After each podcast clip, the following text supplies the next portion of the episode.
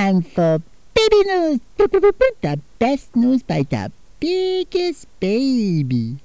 Today Day baby about the TV people like the Snooki and the Jersey Shore. She's the teeny little lady. She said they say she's pregnant. They're gonna have a baby, but maybe it'd be a scary baby. Wanna punch a baby in the nose and scream at the baby. And the other teeny little lady, her name is Rachel on the Glee TV show. Uh, they say she really, really dating the guy she dated in the TV show named Finn.